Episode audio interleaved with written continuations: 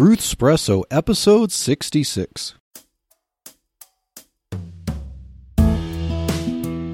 Face it, we all would rather sleep in this morning. That's why God gave us espresso to kickstart our zombified corpses into hyperdrive. And now, giving your mind and soul the morning shot of truth it craves. This is Truth Espresso with Daniel Minnick.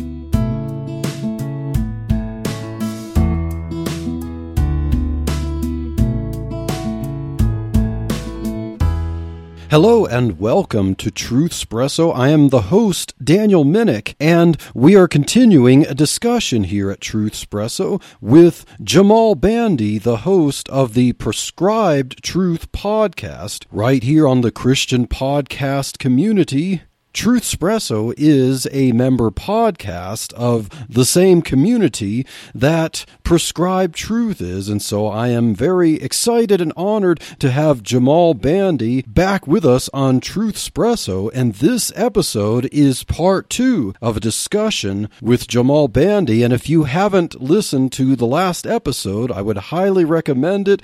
We talk about theology, especially Jamal's escape from a cult, a oneness apostolic cult, to the truth as he studied the Word of God that raised questions against what he was taught, and how he came from the idea of work salvation to grace alone through faith alone, the tenets of the Reformed faith, and he also got out of the understanding of oneness or modalism that God is one person who was the Father in the Old Testament, was Jesus in the Gospels, and is now the Holy Spirit during the age of the church to the historically orthodox understanding of the Trinity and how God is loving, that the love of God is manifest by the fact that God is Trinity, and that the Father actually loved and gave the Son as a substitutionary atonement to die in our place. And the last episode, we looked a little bit about that, about Jamal's understanding of that, and how that without the Trinity, you don't have a true incarnation of the Son as Jesus Christ, and therefore you don't have a true substitute to provide a proper atonement for sinners. But now, this is part two of the discussion, and we are going to get into political topics, mostly cultural topics that Jamal has encountered and how he has shifted his understanding a little bit of things, such as his understanding of what is called race relations over time and how he goes against the grain with some of his brothers and sisters by rejecting things like social justice and critical race theory. So, Jamal, if just you have some time, we'll switch uh, topics over to uh, some political, cultural issues. Okay. Let's see. So, you've heard of critical theory and what's now called systemic racism. Can you explain that, like from your perspective, your understanding, and maybe even if you have any experiences related to this? Okay, so from my understanding, critical theory uh, is basically in and of itself is just dealing with the idea that there's a um, there's two classes. You know, simply put, the haves and the have-nots. Um, you know, those who you know have more, and then those who are poor. You know, and they're put as basically like there's a, a, an oppressor class. So it had nothing to do with race in the beginning. Um, I actually had a chance to read uh, Karl Marx' uh, Communist Manifesto, and I haven't read all of it yet. But as I'm going to read it, basically the issue there when it comes to critical theory is this idea that everybody should be making, uh, should be earning on the same level. Not, not, not about opportunity, but outcome. So that's where I see with critical theory. It's just showing that there's this gap, this disparity um, between classes. But now we have it getting into uh, something called critical race theory. Mm-hmm. Whereas now it's not about classes of people, because when it was classes of people, it was whites against whites, you know, so to speak. Uh, it didn't matter what color you were; it just as far as what your status was. Uh, where now it's dealing with race, you know, as far as ethnicities. So one ethnicity seems to get a better uh, deal than the than one than another ethnicity. So in a lot of the cases we talk about now is blacks versus white, and so um, my, so that's my understanding of critical theory as just in the simplest form. Now this works out in the systems, in like what's put in place, and who gets taxed, who doesn't get taxed, who owns businesses, who doesn't own businesses, and all those things. Just wealth and passed down generational wealth versus those who have the quote unquote scrape and, and claw through life and don't really have an inheritance to leave behind for their for the next generations and so on and so forth. And so you have all of that just that's dealing with class. But here on the race end of it is basically, you know, what people group you belong to, you know, who basically um, had the, the better lot in life based on, you know, who their ancestors were. And so, um, yeah, that that goes into, I think a lot of that came from dealing with uh, America during the transatlantic slave trade. You know, a lot of people try to assume that America was racist in the beginning, like you know, like was always this way in the beginning as far as the classes. But that's not so, not necessarily, not not so.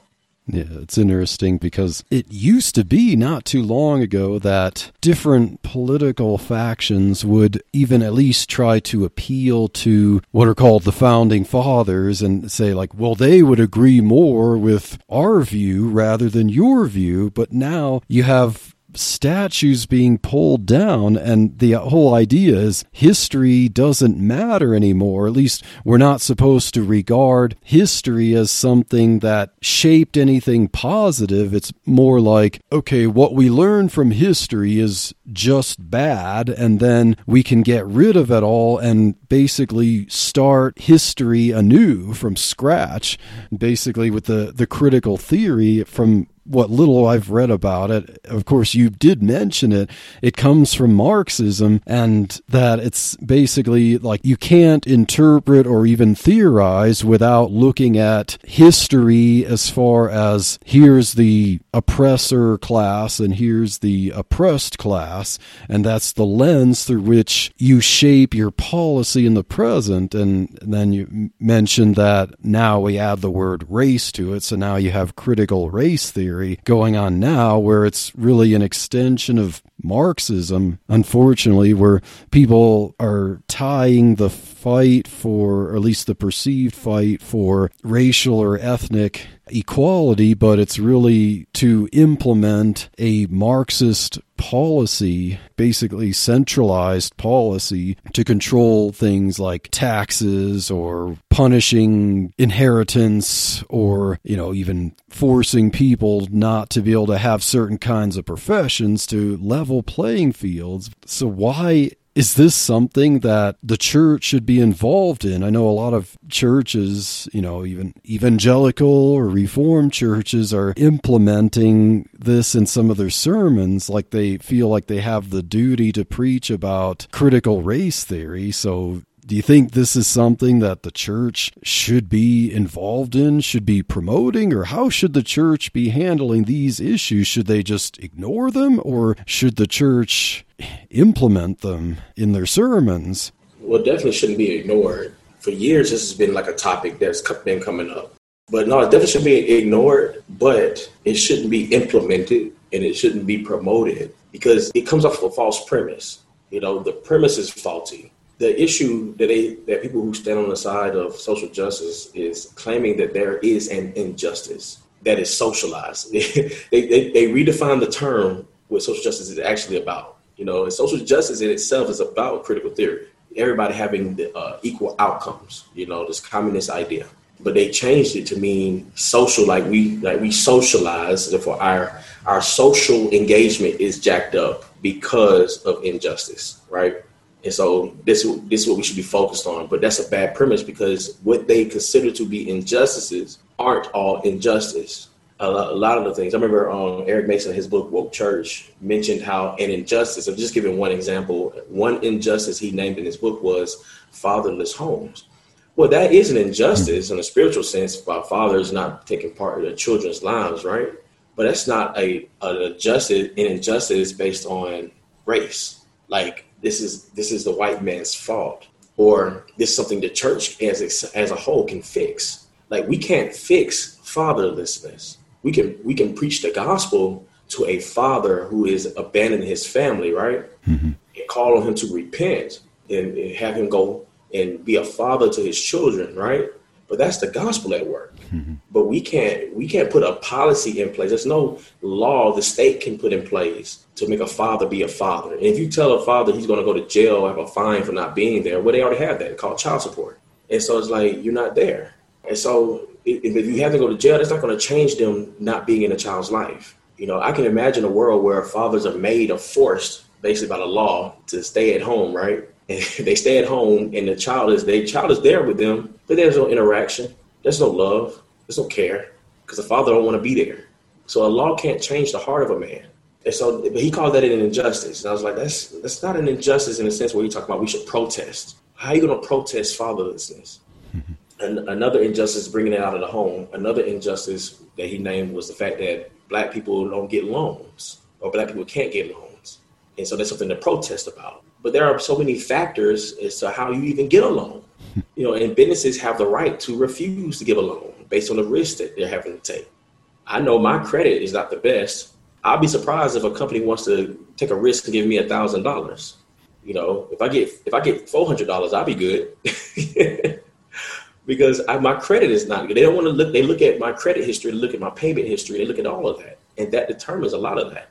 And I, I remember having a conversation with a brother who thought that this was a race issue, and I said, I said, you go to a loan office. How can you really like if you say that's an injustice? How can you prove that you was denied a loan because of your skin?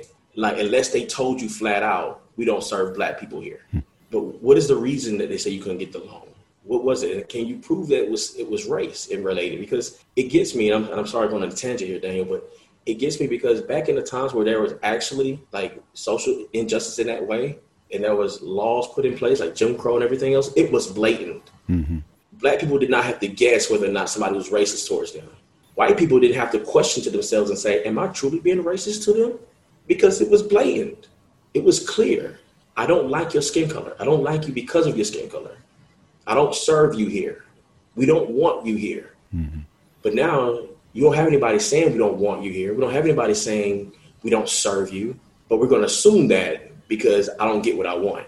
Yeah. I'm sorry. That's, no, that's a tangent. No, it's it's definitely it's it's definitely food for thought. It brings up the kind of like the some of the questions I was thinking about because it seems like as a whole the country has made great strides in really becoming colorblind. Um, you know, remember Martin Luther King Jr.'s you know, "I Had a Dream" speech that people would talk about a lot for decades. That he said that he had a dream that people would be judged not by the color of their skin but by their character, and and so you know it's not Birmingham, Alabama 1968 anymore, but some people seem to think that it is. And we've made incredible strides at becoming colorblind, but now with critical race theory um, and Black Lives Matter, things like that, it's almost like it's time to segregate again because we can't be allowed to be colorblind anymore. Like being, oh, I mean, my wife recently took a module like she has to get some credits for her midwifery profession. She has to take um, these modules to keep uh, continuing education. And she took one that had to do with basically repenting of whiteness. And the whole thing was critical theory and kind of a postmodern interpretation of things. So it was drilled over and over again. I watched as she was taking this thing and the outline, the slides that say race or ethnicity was had nothing to do with skin color. Well, then, you know, why is there all this outrage going on over things, you know, like the death of George Floyd have had nothing to do with that? It seems like on one side, it has something to do with it. And then the other side, they want to say that, well, it really has nothing to do with skin color. It has, like, whiteness is defined by certain actions, certain kind of type of culture, and basically all the midwives there were giving their testimonies. I mean, it seemed like they were giving salvation testimonies in a way about how they mm. came to grips with the idea that they were wicked racists and they didn't even realize it and they were repenting of their whiteness. And it really you know it wasn't that they were actual racist in the historical sense. They're they're repenting of you know like the Protestant work ethic and stuff like that. Like that's all mm. whiteness and that's racism. And you know they had to completely embrace a postmodern understanding of everything to be correct. And unfortunately, it seems like this whole critical race theory is another form of salvation to compete with the gospel because the way it's proposed, it's like you have to have a salvation experience in it. But unlike the gospel, the gospel unites people no matter who you are, no matter what your skin color is or your culture, that we share the table of the Lord together and it's it's not based on who you are. You don't celebrate it differently based on who you are. So the gospel right. brings people together, unites, but then the gospel of critical race theory intends to divide people and you have to enforce certain cultural understandings of things things and that you have to recognize what is so-called whiteness and what is so-called blackness again. And we're we're losing the color blindness that I th- thought we gained and I thought that was an improvement but unfortunately you know that's not the goal anymore. Well I, w- I would say that I don't think the, the goal should be to be colorblind in a sense. Yeah. But that because the thing is we can enjoy we can enjoy our you know as far as who we are culturally. Oh, sure. you know the things that those things that aren't sinful. Because see, what makes it different, what makes it difficult in a lot of areas like that when it comes to cultural is a lot of our cultures mm-hmm. are in um, are surrounded with sin. Mm-hmm. You know, like as far as like what they do and why they do certain things. You know, they're sin related. Mm-hmm. You know, so those are things we don't want to embrace, of course, right? Mm-hmm. But I mean, the type of food you eat, what you may like, what I may like, I like soul food. Uh, you know, you like soul food. I'm pretty sure you like some soul food. yeah. I like Mexican. Yeah. You know, and I, I, I don't think I had no true authentic Mexican yet, but I would love it. And you know, and everything else, like we can enjoy what comes from each other's cultures. Mm-hmm. You know, and but what's what's making it an issue when it comes to color is because they are making it as if color makes you um, makes you a monolith. Like if you if you share this color, then all of you gotta agree mm-hmm. and think a certain way. You know, no matter your backgrounds, how you grew up, and everything else. Like I remember, I made a video on YouTube about uh, what is the standard of blackness. Like, what does that mean? Like even the whiteness. Like I remember, uh, Ekemini Uwan, she said that uh, whiteness is wicked. You know, white, and she said whiteness is rooted in thievery and, and pillage and, and everything else. I'm like, that's those are sins. Mm-hmm. That's not a, a there's a sign to that. God said, "Thou shalt not steal." Thou, God said, "Thou shalt not commit murder." He wasn't just talking to white people; he's talking to everybody. You know, so like, what is the definition of blackness? What is blackness? And then somebody would say, "Well, the kind of music you like." Well, I don't like a lot of music that a lot of black people like. You know, and I like music that a lot of black people won't like. you know, yeah. so it's like, like, what is the standard, and who holds oh, it? Yes you know, who, who holds the standard of what is blackness and what is whiteness and what does it mean? Yes. You know, and no one has an answer for that. You know, it's like, and I'm like, and, who, and if somebody does have a standard of it, then who, what makes them the standard? yes. You know, and so it doesn't make sense to me. You know, it just doesn't make sense. It doesn't equate. you know, and that's what I've been looking for. Is like, okay, make it make sense. And so I'm okay with you know with saying, hey, our cultures. Okay, let me go. I don't want to go on a tangent, but I remember when I was on the fence about this, Daniel, I was mm-hmm. years ago, and my understanding was like, why why isn't the hip hop culture being represented in reform churches? Like we we are we are singing all these contemporary songs and these hymns and stuff like that. But what about the gospel hip hop? I mean, there's some good Christian hip hop songs that are you know solid in their theology and everything. You know, and make you bounce a little. like what's wrong with bouncing a little? You know. Like that's that's part of our culture. That's how that is. No, like that's what we do. Like, what's wrong with incorporating that in worship? Like, why can't we have that happen? You know.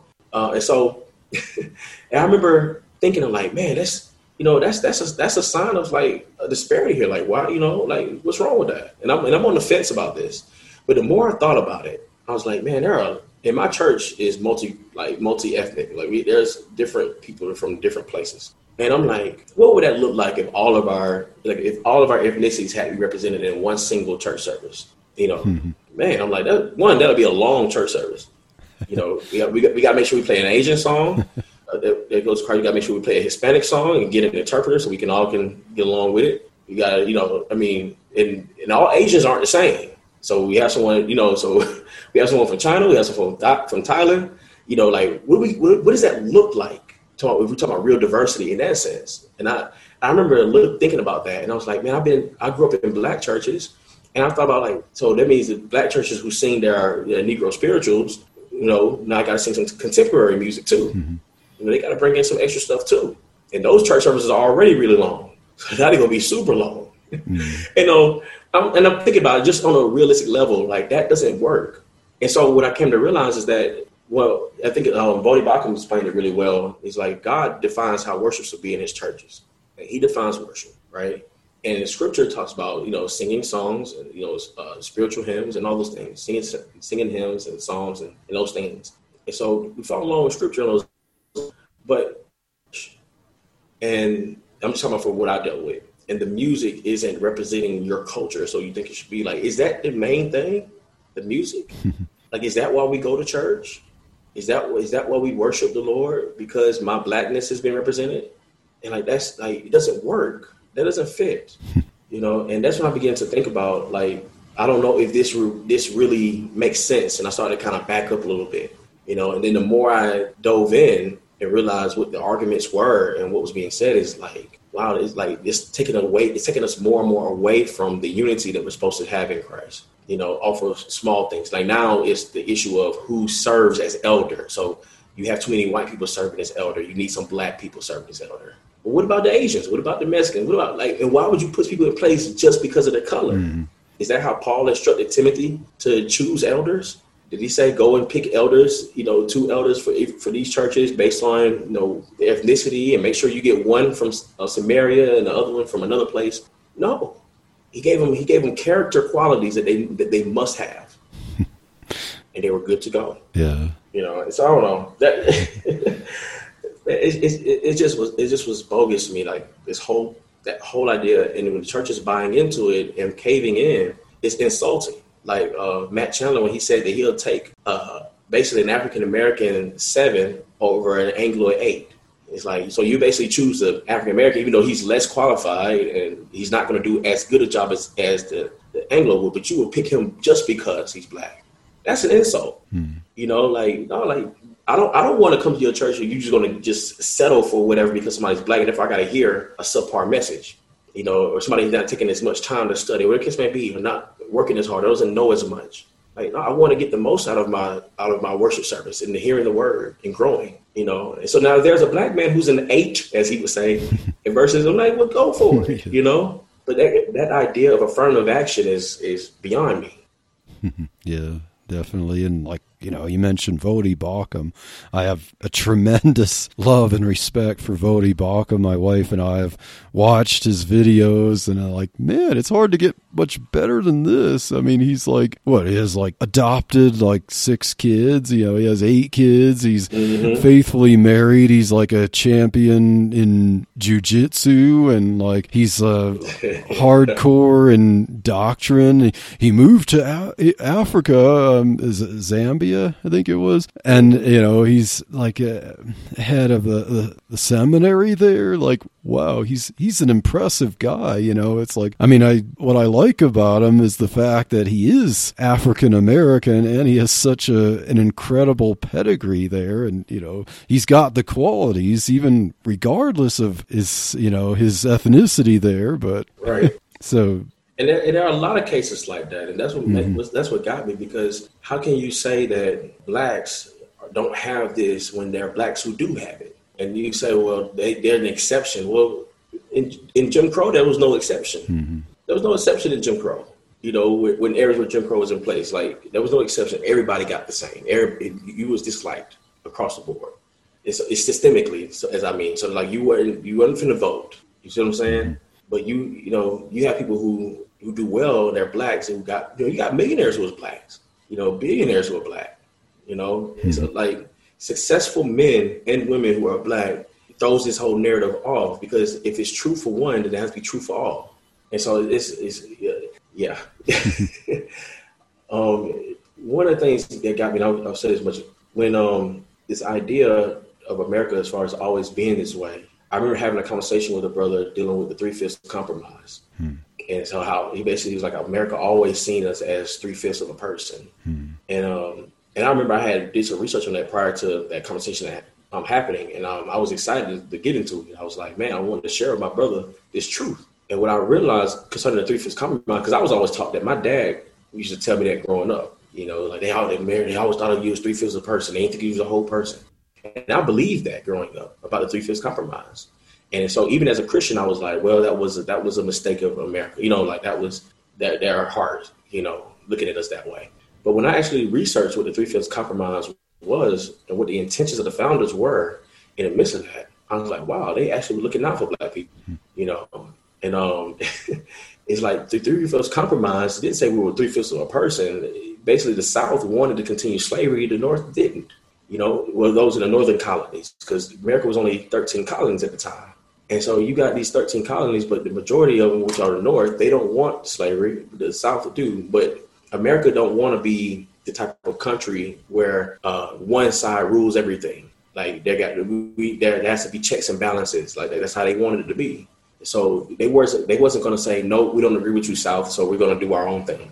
They wanted to be united, but they wanted to have a compromise. This is what you do with compromises. And so the South had more had more uh, people as far as population go because of slavery. And so they said, hey, we can't allow you to count all your slaves as far as um, population goes because you will have more representation in Congress and the House of Representatives. That's you know we can't have that. You know, so all your slaves, all the slaves, we're going to count three of every five as a population. You know, far as the population goes, you can count three of five. That's it, and that's going that's going to help. I mean, that's going to uh, determine how many representatives you have in the House. Well, that was that didn't include all black people, Daniel, mm. which, which, blew my mind. Mm. That wasn't all black people. That were only black slaves. So all there were, and at the time of the of the signing of the Declaration of Independence, there were free free blacks. Mm-hmm. Like all blacks weren't slaves; they were free men. And after that was signed, and after that that, that compromise was passed, blacks were still gaining their freedom over the years. And so what this meant was the South was losing power gradually over the course of years constantly losing power. Where eventually, in uh, I want to say uh, I don't want to get it wrong. Uh, it was 1860, 1860 when, they, when slavery, 65 when the slavery was uh, fully abolished. Mm. But it, it, took some decades, but it got there. Mm. But that was that was the that was the intention of the founders that we don't want slavery here. Mm. But we know we can't we can't just bombard the South as far as with our ideas. And some people may say well, that was a coward move. But what would have happened? America would have been divided before it even started. You know, and so like they, they systematically put it in place that racism, not racism, but uh, slavery would end, and they had that in mind. They didn't, they knew they wouldn't live to see it, but that's what they put in place. Mm-hmm. You know, and so that, that that can't that means that the idea that America was founded on racism and founded on like founded on you know black people not being this and that this and that and the third or whatever. That's not true. Not across the board you know and so it's like we have to be fair about those things. I think what what messes this whole conversation up with critical theory and the reality of things is because you have to pick apart. In order to have a conversation we need to pick apart all these individual issues and things that took place and what, what actually happened in history. And and then as a christian we know that sin is not a, a nation can't sin but it's individuals within a nation that sin. Mm-hmm so dealing with those individuals, and therefore America doesn't have a race problem. There are individuals within America who have a race problem, mm-hmm. if they do, you know. And then those people who may be in place, you know, may be racist, and therefore they pass policies, put things in place, as we see today.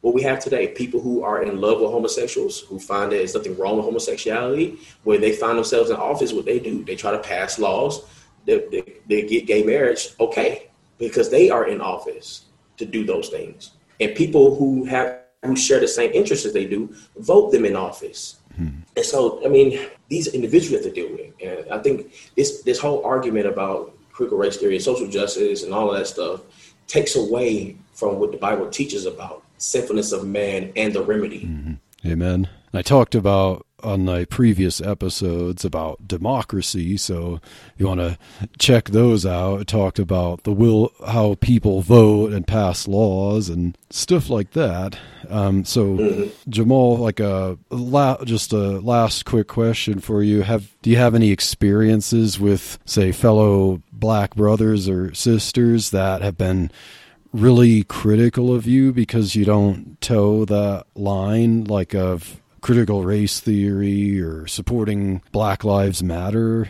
No, my only experience is that I get blocked, uh, blocked or unfriended. I haven't had, um, and I've asked for conversations. And um, there was one time where um, uh, my brother did reach out to me as far as getting on a panel, and I, I knew that I was basically the only one that shared my view. Um, but I, unfortunately, at the time, I was dealing with a lot of things, and I couldn't take part in that panel. But so I probably would have gotten uh, wrung out to dry then if I was on there. but uh, as far as my only personal experiences dealing with people who disagree with me in that regard, is basically just you know we ain't talking, mm. and I, mean, I think that's unfortunate. Yeah. You know, and, and, that's and that's because the, the, the, idea of that's a, that's an idea they all have. Even Eric Mason said uh, he's like you know if you only people he's talking to about this is people who basically agree with him you know, or who may have questions. Like you, like you don't disagree, but you're on the fence. Like I'll deal with you because hmm. mm. you have questions, and but I'm not going to deal with you if you if you don't see these injustices. If you don't if you don't agree that there's an issue out here, you know, that's a lot of their thinking. You know, and that's. But I'm, I'm, I'm like, as a Christian, like we don't handle any other issue like that. Mm. Like we believe that God is real, and so we don't tell atheists, well, we're, we're not going to talk to you because we don't believe that God is real. So we're not going to discuss anything with you. Like, no, we'll still sit there and discuss things with the atheists, you know, and try to and try to compel them and convince them or show them evidence of what the case may be, and pray for them and everything else. The same thing with Jehovah Witnesses. And we don't we don't agree with you, but we're not going to tell you we, you don't not to talk to hmm. us because you don't agree with us. Yes, you know. but it seems like with this issue, this is like the ultimate offense to God because by this offense we can't have no dealings. Like we can't we can't talk you know, because we don't agree. And they don't have the, as they say, they, they feel like they they they gonna uh, they find themselves more stressed by having this conversation. You know, they don't want they don't feel like it's a safe a safe space. Mm-hmm. You know, because it's going to bring trauma to them to discuss these issues and you don't agree on them and everything else. Like that's so cowardly to me. Mm-hmm. That's cowardly. You know, because I don't I don't mind if you disagree with me. You know, this the whole issue. The whole point is that we come together, and you may not agree with me after we talk but the point is that we come together and really flesh out what we're what we're saying because we're we're being misre- misrepresented on either side. There's misrepresentations on either side, and the only way we can really see what's really consistent is by having that conversation. And then being honest with ourselves, if I find that I'm inconsistent, that what I'm believing is inconsistent, then something needs to change. I'm viewing something wrong. But they don't they don't want to take the time to really see if they are being inconsistent, which, you know, of course they are inconsistent. Hmm. Amen. Jamal, it's like cancel culture, safe spaces. Let's not discuss, debate, um, figure out truth. It's more like my ideas are truth and don't bother me with the details. And, so, Jamal, about time to wrap things up here, but uh, I'd like to give you the final word to say what you want, or you know, uh, where where can people contact you, or get more information about you, your ministry, your podcast. Yeah, so so one, I would like to say thank you so much, Dane, for having me on the show. I really greatly appreciate that the opportunity to be on here and talk with you. Um, to be on another be on another podcast that has truth. yes, I love it. But um, if anybody wants to contact me, you can do so. You can email me at prescribe.truth at gmail.com. You're welcome to visit the website, prescribetruth.com, where you can have access to the podcast and the YouTube channel. Um, I would uh, ask that you all would subscribe to the YouTube channel and, um, you know, in the podcast as well. Let me know what you guys' thoughts are. Those you, those of you who may listen to this and disagree, I am open to criticism. You know, we can we can have a discussion. I am I'm open to it. And um, and yeah, so I just thank you for the opportunity, man. And thank you, Jamal. And there you go. That's uh, Jamal Bandy. I hope that you'll check him out and watch his videos. They're dynamite. Check out his podcast, Prescribed Truth. There's a lot of good stuff there, good theology. And now, Jamal, to end this episode, I would like to play the promo for your podcast, Prescribed Truth. Ephesians chapter 4, verse 25. Therefore, laying aside falsehood, speak truth, each one of you with his neighbor, for we are members of one another for his name's sake. What's up, everybody? I'm Jamal Bandy, the host of the Prescribed Truth Podcast, where I seek to distribute the truth that the doctor prescribes to the church and the world today.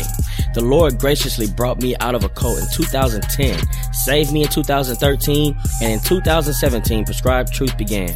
My mission has been to spread the truth of God's Word while refuting dangerous lies affecting most churches and the culture at large from a biblical and reform perspective. Join me on Sundays at 6 p.m. Eastern Time for the live recording of the podcast on YouTube and download the audio version wherever podcasts can be found, including the Christian podcast community. If you would like to know more about Prescribed Truth, please visit my website at prescribedtruth.com. And remember, this world is full of errors, but the only thing that the doctor prescribes is truth. Blessings.